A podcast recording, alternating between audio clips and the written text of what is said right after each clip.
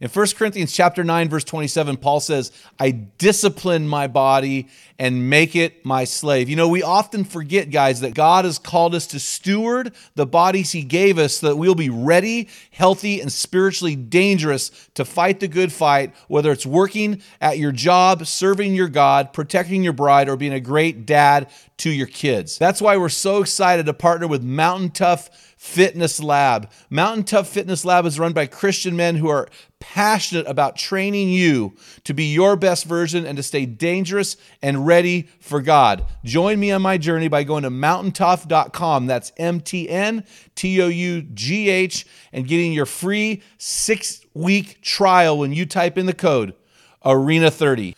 You won't be disappointed. Stay dangerous. This, guys, is the biggest challenge that I found with men. It's not the purity issue, it's the purpose issue. Who am I? Why am I here? It's not the critic who counts, not the man who points out how the strong man stumbles or where the doer of deeds could have done them better. The credit belongs to the man who was actually in the arena, whose face is marked by dust and sweat and blood. Welcome to the Men in the Arena podcast, where we interview specialists in the realm of manhood. Each of our guests is an expert in their chosen field or cause as it relates to men. Our conviction is to call you into the arena of manhood, call you out of the faceless, nameless bleachers, and call you up to be the best version of you. Because when a man gets it, everyone wins. Enjoy today's episode. Men in the Arena Army, we, salute you. Hey guys, thanks for listening to this episode of the Men in the Arena podcast. I'm Jim Ramos. I'm here with our producer and my good friend Dale, my brother Culver. How you doing, my man? I'm doing great. Hey, good man. Hey, I'm really excited about today's guest. We haven't done an interview for like about two weeks now, I think. Yeah. Because you've been in Hawaii. And Sorry. I've been You- climbing mountains in, in Wyoming. Wyoming. and yeah, carrying rocks around. yeah, not summiting because I suck. Anyway, um, but Yeah. I, I'm excited about today's uh, guest. He is an expert in helping men leave a lasting legacy. In fact, that's what he's really passionate about, and I just think that's so important for men to think that the things they're doing here affect way beyond what their their lifetime. And so I'm really excited about this guy, and I interviewed him about uh, one of the four books for men he's written. And so, but before we do that, do you got a man word? I do. And it If is- it's legacy, I'm going to hit you. I'm going to swing over the table and hit you. it's either legacy or pillar. What is it? Are you going to throw all your guesses out? I'm just going with- I'm going Might as with- well I'm going- transformed I'm going with legacy because that's you? like, yeah, I'm going with legacy. What's your word? I don't want to get hit, so I'm going to change my answer. You really picked that. You can't pick the title of the book up in It's front of me and then put it down. Like I'm not going to see You it. said pillars when I picked it up, and I was like, no, no. Well, okay, I, go ahead and do. I went thing. with uh, legacy. Of course you did. Yes, I did. Vanilla. Well, for me, this has been very pivotal in my life. It's the reason why I turned my stuff around. And uh, I could use a different word, but I don't talk like that anymore from before I had this epiphany. Oh, different word than stuff. Yeah. Oh, I got you. Yeah, yeah. So, um, yeah, I had came to a realization in my life: if I were to die today, what would people say about me? And I said, "What kind of legacy are you going to leave, Dale?" Mm-hmm. And so it turned. It cha- that question changed my life, and uh, now I care about leaving a legacy where people make a difference in people's lives, and people Sweet. have purpose. Yeah, well, you're doing it, man. You got three godly kids, and you're raising a son that you adopted from a, a sister, and yeah. his life is. I've already seen the little guy change. I mean, I've already seen him change. He wouldn't even look at me now. He always wants to hug me and Yeah. Play with Legos with me and stuff like that. I don't let him borrow my Legos though. Don't touch my Legos. Anyway, Yeah. hey, um, do you have a shout out for us today? I do. Hey, Razor Hog Four sent us a little. I like it. Our guys are so blue collar. I love it. I'm sure it's a. I want an invite to go shoot a hog, baby. Come on now. he's probably a computer programmer. No, I'm sure he's not. So Razor He's Hog. a man with a bow. Great review. Thank you so much. I'm glad this is helping the guys uh, uh, in your your ministry and your men's ministry and all that stuff. So hit me up with your uh, address, your information. I'll shoot you off some swag. Swag. Yeah. Yeah. I would love to. Thanks, man. Really appreciate that. Keep those coming, guys. They move us up the SEO engines and uh, search engine optimization. So You're so smart. I'm so smart. Hey, I'm excited, man, today to get uh, my new friend Joe Pellegrino. He's 100% Italian, though. So I'm No only, way. I'm only a quarter, so I don't know if I can handle this guy. He's a 57 years old, lives in Vero Beach, Florida. with his beautiful wife of 33 years, Beth Ann. He has, for the last 10 years, been the president of Legacy Minded Men. Thus, we're throwing around the word legacy. Hey. And he's authored four books so far Fathers Say, That's My Dad, Safe at Home, and Transformed Seven Pillars of a Legacy Minded Man, which is the topic of today's podcast. His mission in life is to see men become all that God created them to be and watch the wave of change that will bring they will bring to the world because when a man gets it Everyone. I just threw that in there Ha, ha, because because I know he wants that tagline now, but it's ours, so he can't have it. So, hey Joe, how you doing, my man? Good to have you on the show. I'm doing awesome, gentlemen. How are you? Man, we're doing good. I'm excited to have you on there. Love that. Love that. They're, they're probably going, man, I didn't know people in Florida talk like that. I'm a Jersey boy. I love going when we go travel and speak in Jersey or New Hampshire, or Massachusetts or Boston. You know these, or I guess Boston is meant. I mean, love the accents. It's so different than us over here in uh in or in Oregon. We're just vanilla. We're just generic. You know, no accents. We do too. Do we? Yeah. Ask. I don't. Do I have an accent to you? You know, you really don't. It's kind of boring, isn't it? Yeah, It's- it is. It's kind of pathetic. you know, you get 100% Italian. By the time we get to the West Coast, we're like 100% nothing. it's like true. pathetic. Hey, man. Hey, we're gonna we're just gonna we're gonna jump right in here in just a second. But I want you to give us about five minutes and tell us a little bit about your story. Uh, I've been I've made so many mistakes in my life, guys. As a matter of fact, when I was a kid, I told so many lies that to this day I don't know what actually happened in my childhood. That's pretty sad.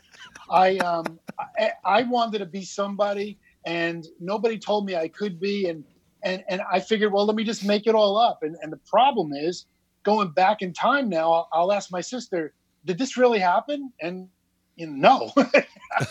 it's it's I, I made it all up, and um, it's funny, but it's really sad uh, because I I had a good dad, a, a- father who was a good man, but he wasn't a great teacher, and he was he was older when he had me, and um, you know I never really learned. I, like we always talk about, you know, be a man, be a man, but unless somebody tells you what a man really is, you never know Yeah, and and my dad really never told me what it was to be a man. As a matter of fact, my sex talk when I went off to college was "be careful." Two words. I read that in your book. and yeah. uh, it's it's just you know, but that was my life before Christ. I was a, a liar, a cheat, a thief. I did so many things wrong. Uh, womanizer. I- made a lot of mistakes, guys. But the bottom line is, on May 27th, 1995, at RFK Stadium, I became a Christian at a Promise Keepers conference, and it has changed my entire life. you know, it's funny. Uh, in May of 1995, in the LA Coliseum, at a Promise Keepers conference, I became a man. and, and I was 28 years old. So we have that in common. So that's pretty cool, man.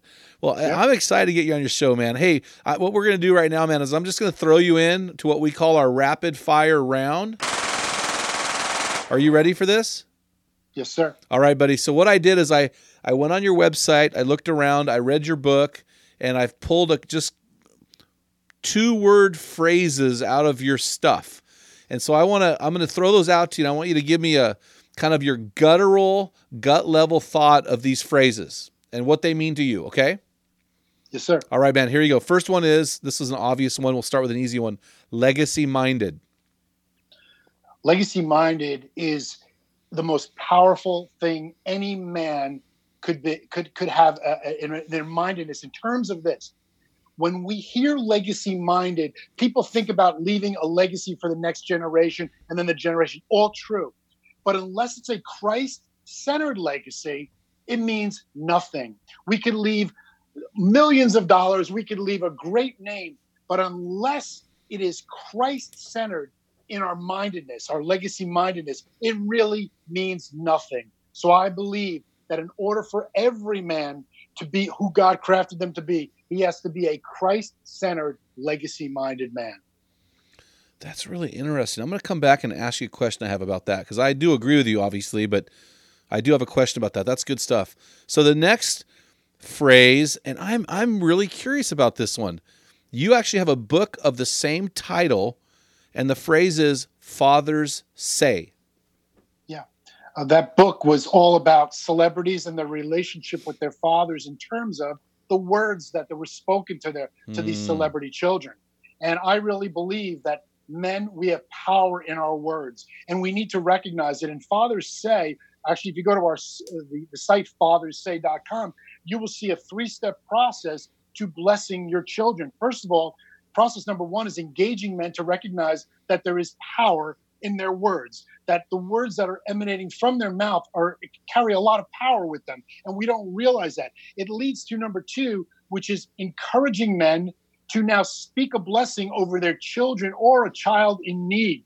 And that doesn't mean just in face to face we're talking about capturing the, the power of the words the blessing spoken to their child on video in audio so that the child has it no matter what happens going forward. If their father dies they always have his words to come back to looking in his eyes when he spoke those words. So it's it's powerful. And then equip them by mentoring them taking your children or a, mentee down the road and teaching them what it means to be a man of god a legacy minded man.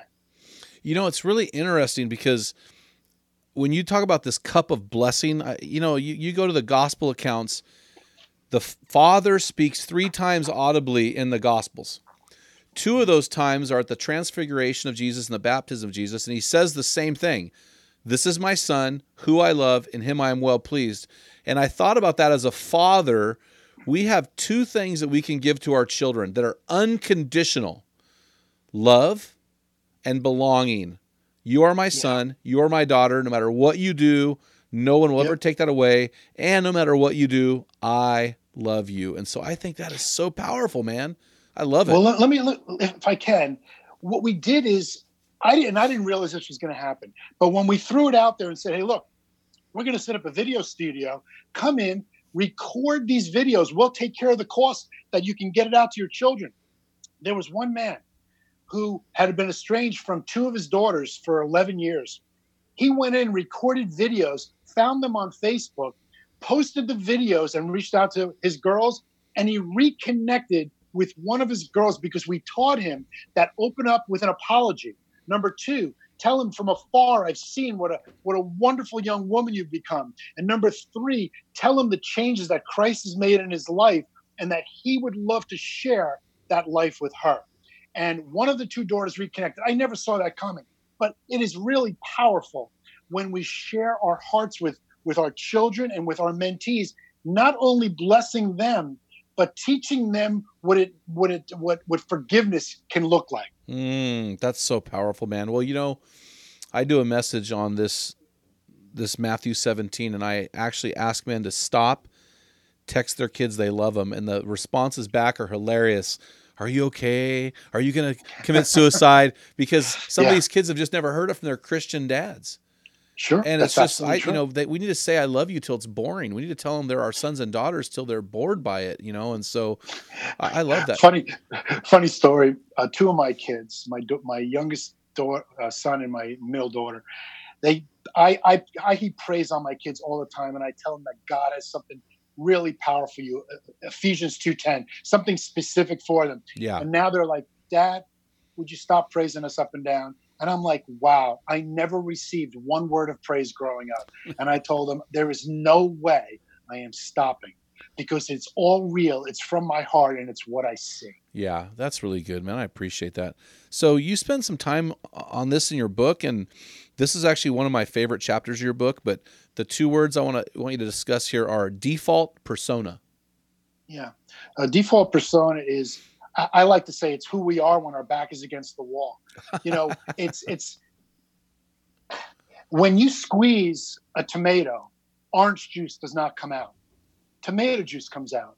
When our life is squeezed, when we're put in that corner or our back is against the wall, we think that we can handle it because we're getting squeezed. And the challenge, though, is what we've poured into our lives, that's what's going to come out Hmm. fear, uh, lies, whatever we have to do to get through that situation. That's what it could, what's what's going to come out. So it's really what the dog we feed is the one that's going to grow, and we need to be able to pour into ourselves, you know, a- an understanding of I think three things. Number one, understanding of who we are, how God wires our character. Number two, the attitude that we're going to carry out into society. And number three, to hold both of those things together, we need to build a powerful inner circle of men around us who we trust our lives with.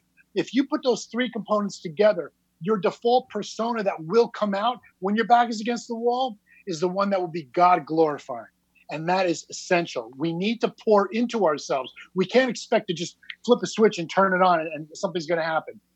That's why we call it a default persona. Oh, that's good, man. My uh, football coach in college, Pat Malley, said you can tell the true character of a man by how he handles losing. And I, I think that's that crisis. But you, in your book, on page 49, you said, but oftentimes our default persona is most clearly revealed in times of crisis. For Tyson, it was the fight with Holyfield, while for others, it is a loss, a financial struggle, or a temptation. And I wrote down here uh, when my back is against the wall, I get impatient, I get loud and obnoxious. So I'm, I'm working on that. So I appreciate that uh, personally from your book, man. That was really good stuff. The last thing I have for you, and I, am curious about this because this wasn't in your book, this is off your website and I read it and I understand it, but there are guys listening won't know. And if they buy your book, uh, Transform Seven Pillars of Legacy Minded Man, it's not in that book. So I want you to explain this. Legacy Ambassadors. This is um, something that came about about April 28th of 2018. We were doing our first uh, 360 conference on demand, which is a conference that is fully video driven. It enables churches uh, to, you know, host a conference any day they want uh, where they get to preview the entire contents of every word spoken at that conference. And the videos, for example, one, we did one called Transform, which featured Dr. Tony Evans, Kenny Luck, some of the best speakers, men speakers in the world. But what I what I noticed is we had signed 28, 21 churches around the world to test this. And there was one church in New York City that backed out about two weeks before. And, and one of the men from that church called me up and he said, Hey, listen, the church backed down, but I would love to do this in my house. Can we do the conference in my house? And I thought about it. I said, Acts 2, absolutely. Let's do this. So we sent him all the material. He did the conference in his house. It was seamless and it flowed right through into the other two tiers of the uh, the 360 discipleship program that we have. And I started to realize the power in what we were talking about. Bottom line is a legacy ambassador is a man who steps up and he says, I want to host a men's conference in my home for 5, 10, 15, 25 guys, depending on the size of his home. And then that group of men will go through this two to three hour conference, watching it on his screen or projector.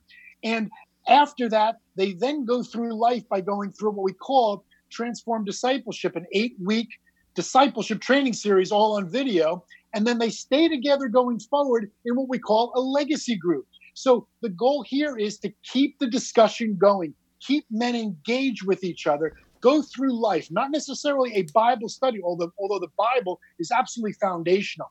When you do this, it enables you equip you're equipping men to reach out to their neighbors, their family, their workers, to bring them in, getting men involved and saying, I'm going to take a piece a bite out of this problem that we have in the world today, which is men who have abdicated their role as leaders, husbands, and fathers. So, so, so basically, with Legacy Minded Man, you start off with a conference that's uh, uh, televised, it's pre-recorded, and then you go move into. So the guys from that conference will break into groups for eight weeks, and then yeah, they then uh, from. The, and then after the eight weeks, they go to these legacy groups. Are those even smaller groups? Eh, it's actually all the same thing. Oh, okay. The, the transformed discipleship is, for example, if a church does this conference on demand, which basically says they call us and we want to schedule a conference. Well, you, you don't have to tell me the day. We'll just give you the download instructions. You download the conference. It's all prepackaged, including breakout sessions on the screen. It's extremely well done. The tops, like I said, incredible speakers. And I actually act as the MC, so I carry it all along. They provide a worship team. Uh, a pastor comes up, greets everybody, they press play, and for two to three hours, depending on the conference, it goes forward. Then we ask the, the church to say, let's break men into groups of two to 12 men. They go through the eight week Transform Discipleship series, which is a, a video series based on my book, Transform. And then those men stay together in what we call a legacy group, which is basically doing life together. And we provide an app that basically, on a weekly basis, we give you a new three to five minute video training with discussion questions. So we put discipleship in the hand of every man. So a man cannot say, Well, I'm not a leader, so I can't do this. Well, yes, you can. You just need to be a facilitator because we're giving you all the tools to make this happen. Because, guys, we have to keep men engaged. We can't just get them excited about a major, you know, uh, 50,000 men in a, in, a, in a conference setting and then let them go and there's nothing there. We have to keep them engaged. And we've recognized that that is a major issue and we've addressed it. Man, that's really cool. So, so legacy-minded men. So, your mission is to move men from being unengaged and apathetic to someone who's fully engaged and a man of action. Through servant based ministry, LMM, I'm just calling it LMM, comes alongside the local church, helps them build or assist with their men's ministry, ultimately affecting a man's family, his workplace, and the community he serves in in a powerful way. So tell us about Legacy Minded Men and why did you start it? Tell us the journey of that because that's a 10 year old, So my- 10, 10 year journey, right? yeah and my wife and i we uh, we had co-owned a newspaper and we decided we wanted to do something powerful for abused children so we we created something called um, adopt a child and we worked with the division of youth and family services in new jersey Mm-hmm. and they gave us the names of the children who had um, you know were in the uh, Uh, they were abused and they were in foster homes and so forth. And they told us what their christmas wish was. So we we published it in our newspaper and we had people adopt those children for the christmas season. And over the course of 11 years we provided 20000 children with over 50000 gifts out of our home. We were actually the largest donors in the entire state of new jersey. We were the volunteers of the year in, in the year 2000 but in the year 2008 in the fall i just started sensing well, Lord, really, what are we doing here? We're giving gifts. Yes, we're putting a gospel of John in those gifts, but are we having any eternal consequences? And that's when the Lord really spoke to me and he said, I need you to speak to men. I need you to build up men. And of course, I had to look in the mirror and say, my goodness, I need to be built up as a man. Yeah. So I started realizing this was powerful. And so we told the, the group that we could no longer do that. And people were very upset with us because as I said, we were the largest donors in the entire state. But I knew that God called me to to do this. So I was a, a an elder on a at a mega church in New Jersey. I went to the board and I said, guys, would you give me the keys to the the, the sprawling campus for two days? I want to do a men's conference, and they did. And we did our first uh, legacy minded man conference, and we had 368 men at that first conference, and that's how it started in June of 2009. Man, that is really cool. I, I, really appreciate your journey. I, I appreciate what you're doing. Uh, the things you're saying are so close to my heart and our DNA here with Men in the Arena. Uh, but I want to do the reigning part of this podcast. I want to get on and look at your book, Transformed Seven Pillars of a Legacy Minded Man. And uh, in your book, uh, you have these seven pillars, and I love it. They all start with the letter P. So I'm just going to read them out loud. First of all, let me just say this your foundational uh, you know all the pillars rest on a foundation and that is jesus christ. And so i really appreciate that because that really is the truth. And your seven pillars are prayer persona purity purpose priorities perseverance and power. And with the overarching umbrella or the foundation of jesus christ. So so why so and you said this earlier you said unless uh, um, uh, unless a, a life is crea- is christ centered legacy means nothing. And so, uh, and, and you address this in your book, but I'm going to ask the question for the guys who haven't read your book. You know, Joe, you and I know a lot of guys that are Christians that are horrible people. I, I, let's just be real about this. You talk, you know, we've seen we've seen in recent newspaper articles, we've seen uh, uh, famous Christian authors and worship leaders completely denounce Christ. We've seen mega church leaders in the last two years who had mega churches, bigger churches in the country, have moral failures. And so it becomes clear to me that you can be a Christian and still do horrible, horrible things. And I know mm-hmm. that you agree with that. But but mm-hmm. so I want you to explain this Christ centered and this difference between these the men that say Jesus is Savior versus Jesus is Lord. You know what when you Oh, say when you say Jesus is foundational, you're talking way beyond I'm a Christian, right? Yeah. Here's the bottom line. Romans 10 9 says that if you confess with your mouth that Jesus is Lord and and believe in your heart God raised him from the dead, you will be saved. Those are two pieces. One is a head knowledge and one is a heart knowledge. Love it. The problem is this I can use my mouth to say anything I want. I can claim Jesus is Lord. But making him my Lord is a whole other ballgame. Salvation is a wonderful thing. There, there are a lot of people like myself, I'm sure, that are going to get into heaven with, you know, holding on by their their their fingernails. But but the bottom line is this. I believe Christian is a verb. It's an action word. Faith is an action word. And we need to see the fruits of our belief system. That's why I, I, when I do my workshops, I'll ask people this question Can you tell me what you believe? Now, you know something, gentlemen? I would say 99.98% of people will tell you what they believe. But when I do the follow up question, that's where the problem comes in. And that follow up question, why?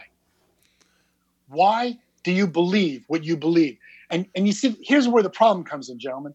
It's that they were told or taught what to believe. Their professors, their family, their friends, they never actually made it their own. And that's where the problem comes in. You see, lordship means I have turned my life over to someone else, in this case, Jesus Christ. Until you put your keys in his hand and s- slide over to the passenger side, you can never experience all the blessings God has for you. I firmly believe that with every fiber of my being. So there are a lot of Christians who, who claim Jesus is Lord, but in fact, many of them don't even know who he is. You know what's funny, Joe? I was going to say, you know what my follow up question is? Show me your phone.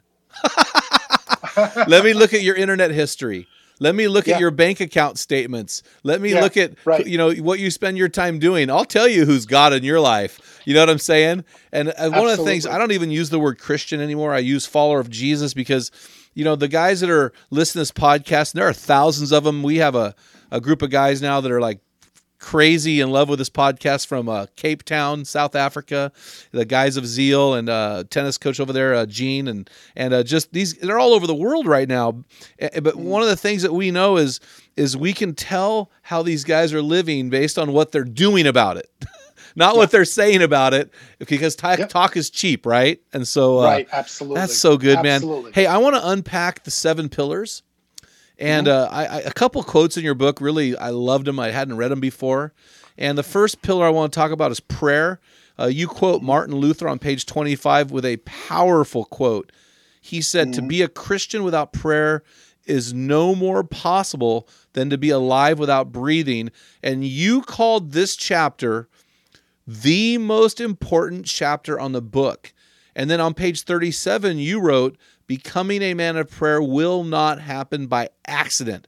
Will you, w- without overwhelming, a, a lot of times guys like you and I get on these shows and we overwhelm guys because we're so passionate. Without overwhelming our arena men, you know, what what do you think? And I love your your co-author Jack. Was it Jack? Yes. You, I love how you guys unpacked this. You were authentic. You were real. You shared your struggle with prayer in this book uh, versus structured prayer versus uh, unceasing prayer. Will you share with us what prayer should look like for a legacy minded man?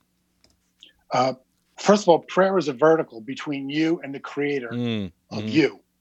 That's really important. That's our foundation. We, as you saw, uh, guys, I, I think I put a little disclaimer right at the beginning there and say, you know, don't don't stop reading this book because we started with prayer. Everything starts with prayer, and I'm a man who has struggled with prayer. Yeah. Because you know I'm a I'm a Type A personality. What a surprise, right? And uh, I am incredibly driven, and I need to see who I'm talking to. But when you recognize that the King of Kings and the Lord of Lords, the creator of me, the guy who who saw me in my mother's womb, uh, who who knows everything I'm going to do and has set purpose for me, specific purpose for me, he wants to have a relationship with me. Yeah, let me let me take a step back, guys. If if you could meet anybody in the world and sit at their feet and they were going to pay your expenses to meet with them, you could eat with them, you could ask them any question. Boy, I bet you guys that are listening to this right now, they got a whole bunch of men that they would love to sit and talk to, guys in finance and sports and this and that. And you would sit at their feet with bated breath, looking, uh, waiting on every word. But here's the thing that blows me away and that really made my me look at this whole differently. the creator, the guy who's got all the answers, who wrote the book, the book. He wants to talk with me. So we need to start with that vertical, keeping that line of communication open. And it's going to look different for every man. As we talked in the book, I'm a guy who prays throughout the day. I will I will see something, I will think about something, I will pray about it. Jack, he would go onto his microwave, literally put a half hour on the timer, and he would pray until the bell went off. Different styles for different people. Yeah. The important thing is that we communicate with the king, with the God, the creator. That is so utterly important. I cannot stress it enough. Everything starts with prayer. You know, you said you said a really powerful statement, Joe, and I want to just mention it. You said he wants to talk with me. And Yes. I, and I want to say two things there. First of all, God wants to talk. So shut up and listen.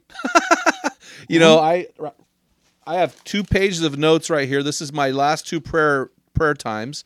I just go mm-hmm. in and my prayer I'm a loud uh, fast talking guy, but my prayer life's very quiet because mm. I, I, I, I really get a lot from God. Then you said something else. You said he wants to talk with me, Yes. not to me, correct. with me. So this is important. He wants to, you know, people go, what does it look like to have a relationship? Well, shut up and listen. You know, just shut up and listen. Let God talk to you. Spend the time to get alone. Get in the mountains. Go uh, you know, go go go sit by a park bench. Go somewhere and just get alone. So that's so powerful, man. I and I and it is a struggle for men. We're so compartmentalized, yeah. You know. So yeah. And, and you what? Let, let's be let's be honest here. You know, guys will say, "Well, wait a minute. How could it be a bilateral conversation? How how can we do that?" Here's the thing: when we're praying to God, and here's the part where He talks. He might not talk audibly to you. Most people He doesn't. But just on this podcast alone, your prayers, He could be answering them right now, speaking through myself or you guys or somebody in, on, on one of your other podcasts the bottom line is we have to have listening ears, which is so difficult for men. And we have to recognize that where Psalm 46:10 says, Be still and know that I am God, it doesn't mean to just shut down. It means to be aware of his presence. correct. Be, you know, just let it drape over you. Look for the answers in a tree, in a leaf, in, a, in an animal. It's amazing how God speaks to us. That's I love that analogy. Let him dra- let it drape over you. Just Mm. just let you know we and, te- and cognitively we know that's already true, right? And we know he's in Yeah. us and he's with us. You know John fourteen and sixteen, but to to allow that process to happen is, is so powerful. So I really appreciated that chapter. Uh, I have two favorite chapters, Joe, in your book. Mhm. Uh, I have two favorite chapters, and one of them is Pillar Two. Pillar two is something I've been personally working on, uh, and you know this as as leaders of men's ministries. Uh, the greatest thing that God does, the greatest work He does, is probably going to be in us, and through then through us. And so, character development is so so important. And so, Pillar Yeah. two is persona. A- And Yeah. you wrote you wrote many men flounder. This is so good, man. This is such an Italian statement, but I love this statement. Many men flounder in a jumbled mess of mixed messages about man what manhood truly is. Man, that is so true. So Mhm. so so what do you mean by persona? And in your in your chapter, uh, every we, we tend to define character and integrity. We kind of go back and forth on those. So your definition of character is a little different than mine. So I want you to explain Mhm. it. I think it's so good. So what do you mean by persona and how is character so important in building our persona? Well, character is a sum of all parts that adds up to who you are. Could you say that again? Say that again. No, I said it one time, and that's all I'm going to do. You're fired. You're fired. uh, character is the sum of all parts that adds, that adds up to who you are, Gosh, that's good. who you really are. And all of our life experiences, all our decisions have made us who we are today. We are the character that we are right now because of those decisions. And it's funny because as I look back on my life, you know, the only character I had in my life was the character I became when I was a kid. you know, I was a, I was a joke. And you know, we a lot of people try and and falsely make these changes in their life, look, thinking that something's going to really uh, radically change in their life. But the bottom line is, we need to recognize that character is developed over time, and it's built on our attitude structure, how we approach things, and the people we surround ourselves with. I mean, you know, uh, First Corinthians 15:33 says, "Do not be misled. Bad company corrupts good character. Therefore, the opposite is true. Good company promotes good character." So, those people that you surround yourself with are there not to tear you down, but to build you up mm. and to hmm. raise you up to levels that you never ever dreamed you can go through. You know, Aaron and Hur and her, her uh, held up Moses' arms. And when they did, the battle was won. When they dropped his arms, the battle was lost. We have to recognize we live in a world where understanding what a man is has become so diluted and polluted that we need godly men who are going to hold our arms up and let us be who God crafted us to be. Because if not, where is the church in 20 years? Where is manhood in 20 years? I shudder to think. Man, that is, you know what? We, you know, most of our guys listening right now, they're driving to and from work, listening to this podcast. And I think one of the greatest things some of these guys can do to go to the next level is get rid of their high school buddies and their drinking buddies from college. Just get rid of them. Find some other mm-hmm. guys mm-hmm. that are going to challenge you. Be a man, grab a hold of them, and get rid of these guys. I mean, yeah. I mean, I know that sounds harsh, but I mean, some of these guys just need to cut their friends loose, and that will change their life. It'll be a miracle. I have not one friend from high school and hmm. not one friend from college. That's just the way it is. And the people I surround myself with now are building me up and pushing me to the new level. But let me tell you, gentlemen, when you get to a new level, there's a new devil. And that new devil is looking to beat you and push you back down and they get stronger with each level that you go through. And that's why, guys, if you don't surround yourself with godly men and start talking to the creator about what you ha- what he has in store for you and building that strong persona, a, a, a godly man, a man of integrity, you're in trouble. That is so true. I love that quote in your book. When God takes you to a new level, there'll be a new devil. Hey, we're going to come back after we take a short break and hear from our sponsor and we'll be right back at you. The Men in the Arena is a nonprofit organization with the mission to inspire men towards becoming their best version and changing their world. Every man in the arena matters. Our Men in the Arena closed Facebook forum for men is a great way to dialogue about manhood with men from around the world. There we have lively discussions on every topic of manhood imaginable. Join that group today. Because of the passion to see men get out of the bleachers and into the arena, Jim wants to offer some powerful resources to all men who visit our website at meninthearena.org. Give us your email and we'll send you a free PDF version of the field guide. It's Jim's 365 day bathroom book for men. It's the study of manly words in the Bible, illustrated with great stories. This is also a great resource for all our arena men. We'll also add you to our weekly equipping blast, including Jim's personal blog, prayer requests, and weekly boots on the ground mission. Men, the stakes are high. The pressure is on. Do you hear the roars of those you love and those anonymous voices in the bleachers pleading for you to enter the fight? Because when you get it, everyone wins. Now, back to our episode. So, speaking of a new level, uh, you know, you kind of, you know, poor Mike Tyson. You told his story, and you know, when I, you and I were growing up when we were young men, he was like the king, right? Uh, video games were made after him. Tyson That's said right. on page 44, you quoted him, and I, this is the I, I've never heard this quote, Joe, and I love this quote. I'll never forget it. You said this from Tyson. Tyson said, "Everybody has a plan until they get punched in the mouth." Yep. Isn't that oh, good? I love it. So, so you know, so and you share in your book a little bit about uh, Tyson's uh, circle of influence and how one man kind of changed his life. Why, why do you think that's so important? That that having those guys. Why, why do you think that it's so critical that we have those guys? You know, I will illustrate it this way.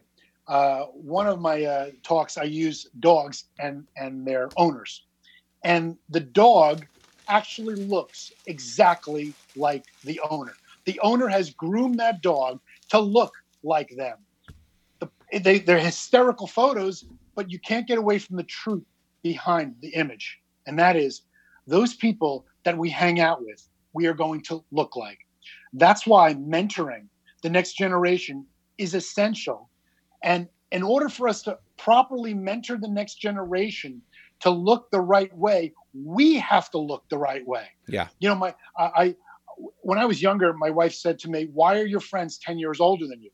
And I said, "Because I cannot learn from my contemporaries. I want to learn from the men who have walked in the shoes that I'll be walking to help me avoid the pit hole, the, the, the potholes along the way. That's what I that's why I hung out with guys older than me. And I really believe that today I look at that and I realize that's important, but those men that are, I'm going to look to have to be men who understand who God is in their life. That's so wise. If we can get guys to do that, that, that we just need to find somebody to mentor us, somebody that we can also mentor and lock arms with these guys. So We all need a mentor. I agree. 100. I've got a guy mentoring me right now. He took, uh, he's 85 years old. He took Moda from a bankrupt company at five, $4 million. And, and he's, and when he quit there at $500 million and and 500 employees. And now the Portland Trail Blazers play in their arena. And uh, Huh. this guy, and you know what? The funny part, all we ever deal with is character. Yeah. His thing is Ramos. Yeah. I don't care what you do or what you. It's all about character, man. It's all about character. So pillar three is purity. We spend a lot of time on this uh, with our guys. What what and you call it? You call purity the pathway to God's presence and power. Will you elaborate Mhm. on that? Yes, we start with prayer. Prayer is a vertical between you and God. When you when you're you're connecting with God, He'll reveal to you who you are, the real you, and that's your persona. In order for you to move to pillar four, which we're going to get to purpose, you need to remain pure. So purity is actually the bridge between persona and purpose. This is where Ah. so many men fall. We lose it right here. We fall off the bridge. And purity, let's be clear about that. We're not only talking about sexual purity, we're talking about the purity of how we run our finances, the purity of how we do our business. All this is is the is is the bridge that is either strong or it will crumble and we can never ever get to God's purpose for our life because we fell short in purity. Well, and that's what I loved about your chapter, Joe. You didn't just camp on sexual purity. You know, it reminded me of Jesus' words. You know, those who can be trusted and little can be, be trusted with more, and and and mm-hmm. that's what you're talking about. Purity. Blessed are the pure in heart, for they will see God. In our in our motives, in our actions, uh, in everything we do. And so I really did appreciate that, and I, I appreciated your take on that because we always want to take it to sex. And a lot of times, money is a bigger problem, or power is a Sure. bigger problem, or pride is a bigger Mhm. problem. And so, Yeah. uh, that's Money's so- been a problem. Pride's been a problem. Lust has been a problem. All these have been problems that I've had. yeah, I under, I, you know, uh, so and, and and still now listen. Look, look, we're being full disclosure here. I still don't challenge with a lot of them. Oh And yeah, that's why we need people in our lives who could say, "Hey, Joe, you told me that I could speak truth into your life. I'm seeing this, and I need to receive that."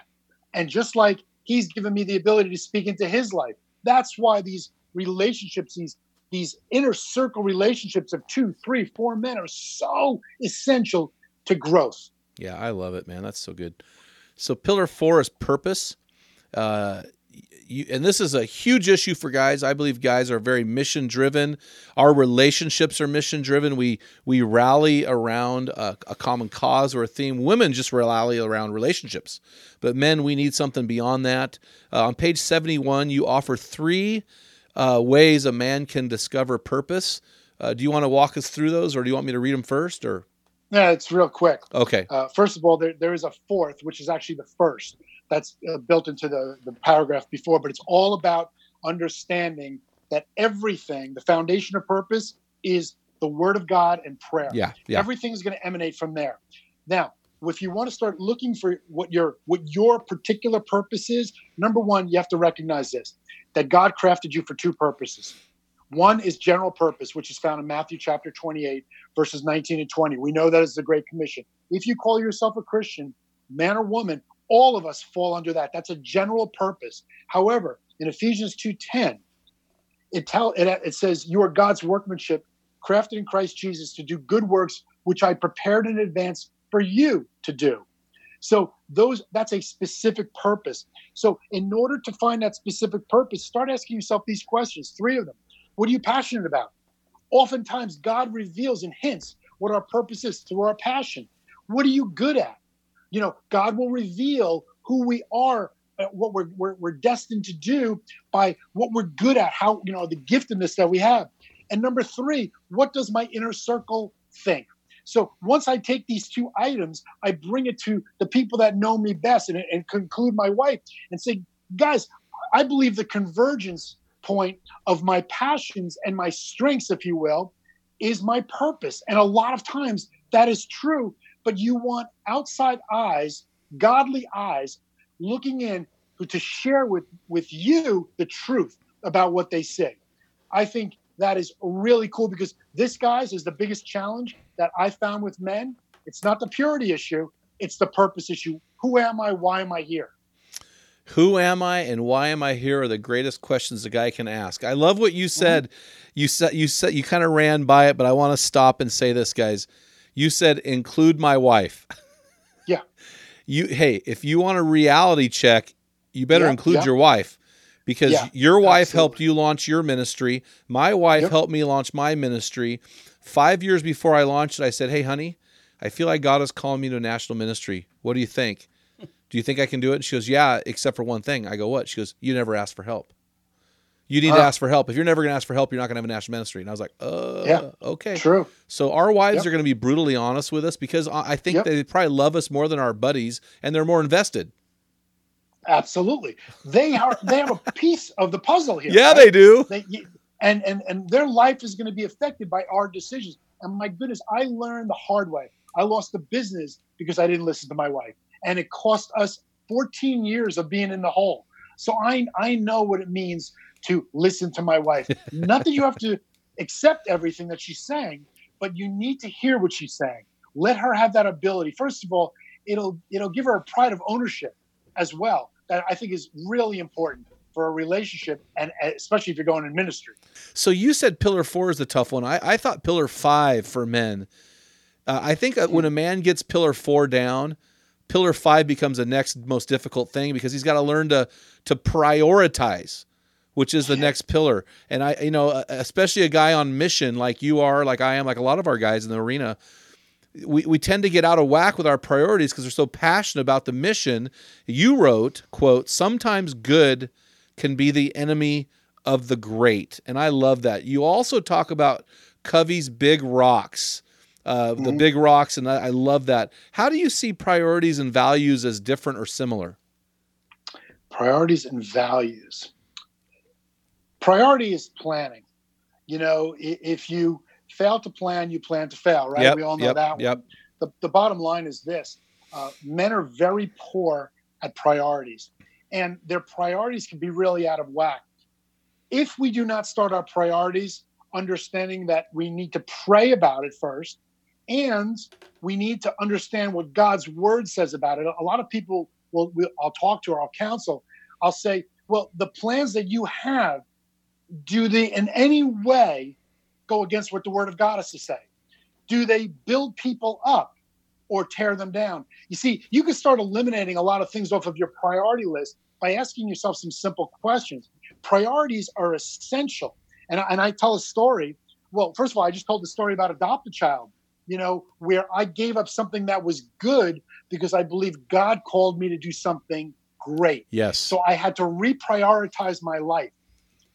A lot of times we can make our own list, but we need that inner circle, their eyes, to look at it too and help us down that road. And, um, you know, I, I just think, yes, you know, when you say, well, Joe, you said purpose is one of the big stumbling points. Every one of these is a stumbling point for me. you know and, and and they're in a particular order where if you fall off the grid on any one you'll never get to pillar seven which is where everybody wants to be i, I truly believe that. So these are all building blocks. We're building new pillars on the powerful foundation of jesus christ.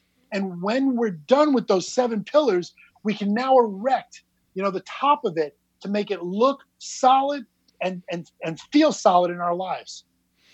Oh man, I really appreciate that. I, you know, I, I was thinking about Nehemiah. You know, they're Sanballat and they're trying to get him to come down and, and deceive him. And he said, "Hey, I'm doing a great thing, and I cannot come down." And That's and right. we just have to be men who say, "Listen, I'm doing a great thing, uh, I, I'm I'm going off the eldership of my church, and I'm in a great church, and I love my church, but I I can't do it all, and I have to make a decision. Is it going to be my ministry? What I can't spread myself too thin. Uh, because of this, and so I really appreciate that. So for me, my most enjoyable chapter in your book, and, and when when I read a book, a guy can't help have favorites, right?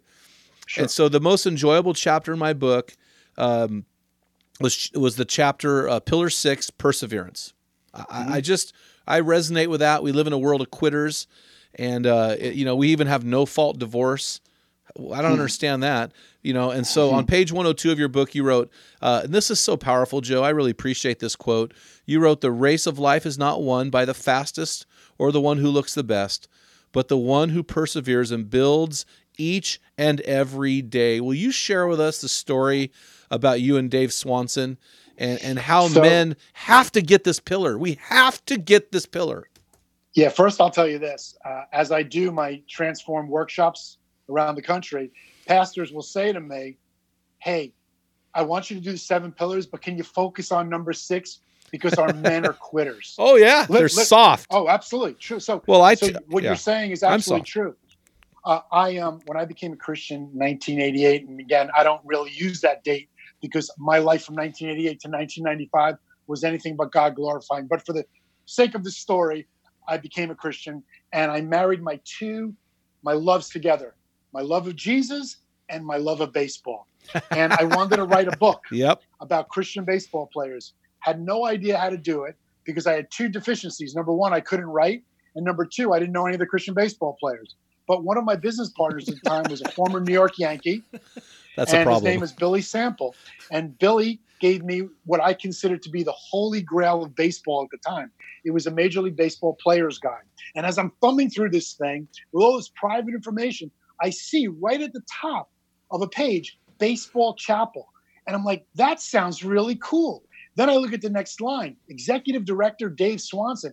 But the next line blew me away. It was the address.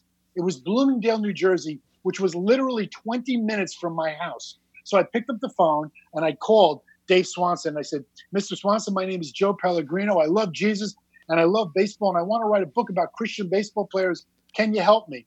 And he said, Why don't you go and call me in three months?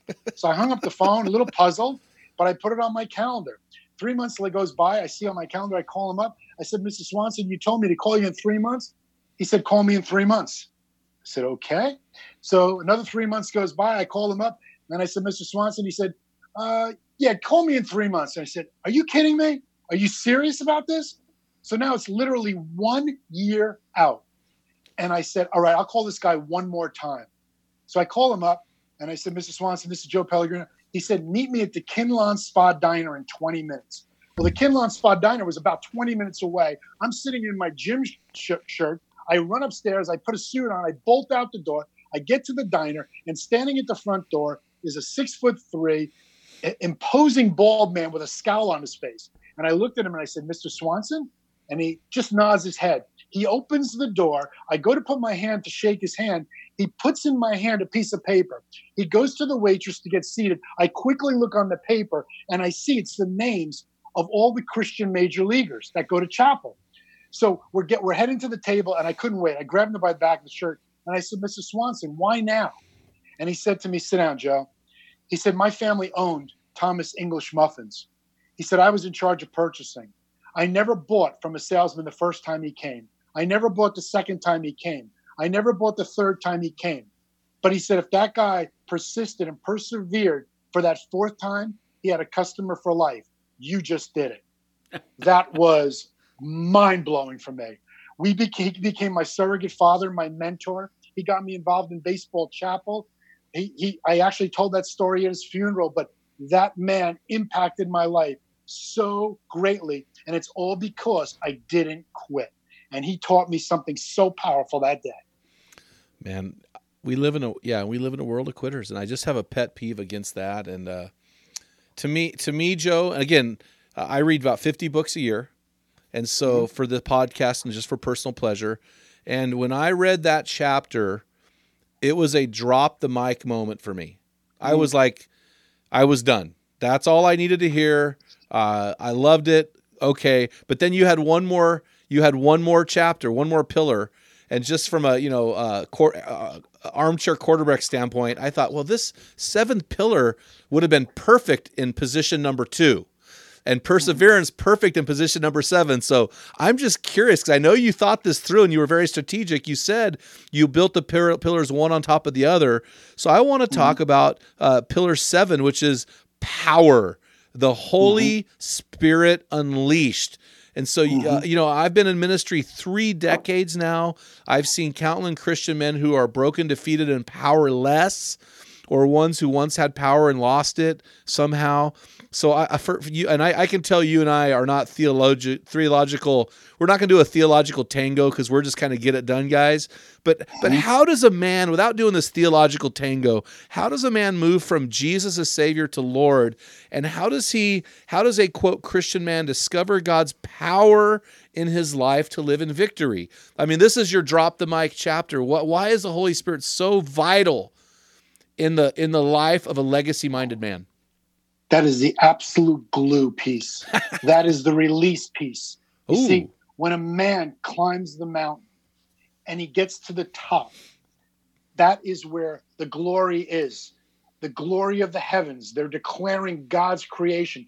And in order for a man to climb the, the pillars, he gets to this point and now recognizes because he's been educated, he understands things, he's been through his prayer with God, God's revealed to him who he is he's maintained his purity so purpose can start to become clear to him and he's prioritized his life in such a way that he's going to get that victory but he's got to persevere because it's not going to be easy and when he gets there when he gets to that point he now recognizes that there is something so powerful in him in him hmm. that if it was only released it would change him his family the, the environment that he's in and in fact, the world. And that is the power of the Holy Spirit. You see, guys, we know that when we said yes to Jesus, the Spirit entered us. But here's the problem I firmly believe that we, men and women, Christians today, for the most part, have put a cap on the Holy Spirit. Yeah. Because you see, if the cap was not on, the world would not look the way it does. Christians would not be viewed the way they are because the power of God would be unleashed. But we have so many great men and women of God who are living out the, their purpose, but they're stopping short of giving the full keys to, to God's kingdom back to Him, to let Him reign in their lives, to let Him flow through their lives. And that is where the greatest challenge is. That's what's scary to me because that's where each man can say, My goodness, Lord, flow through me and just use me in a powerful way. Don't let me be concerned about who I am.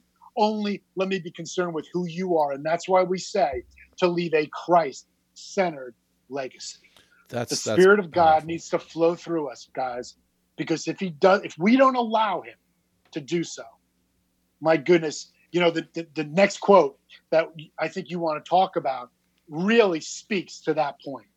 So so so guys driving to work right now, listen to this podcast. You know, we have a guy, a South Dakota farmer right now listening. We've got a tennis coach in South Africa. We've got a roof installer in Buffalo, Wyoming. We got guys all over here listening to this thing.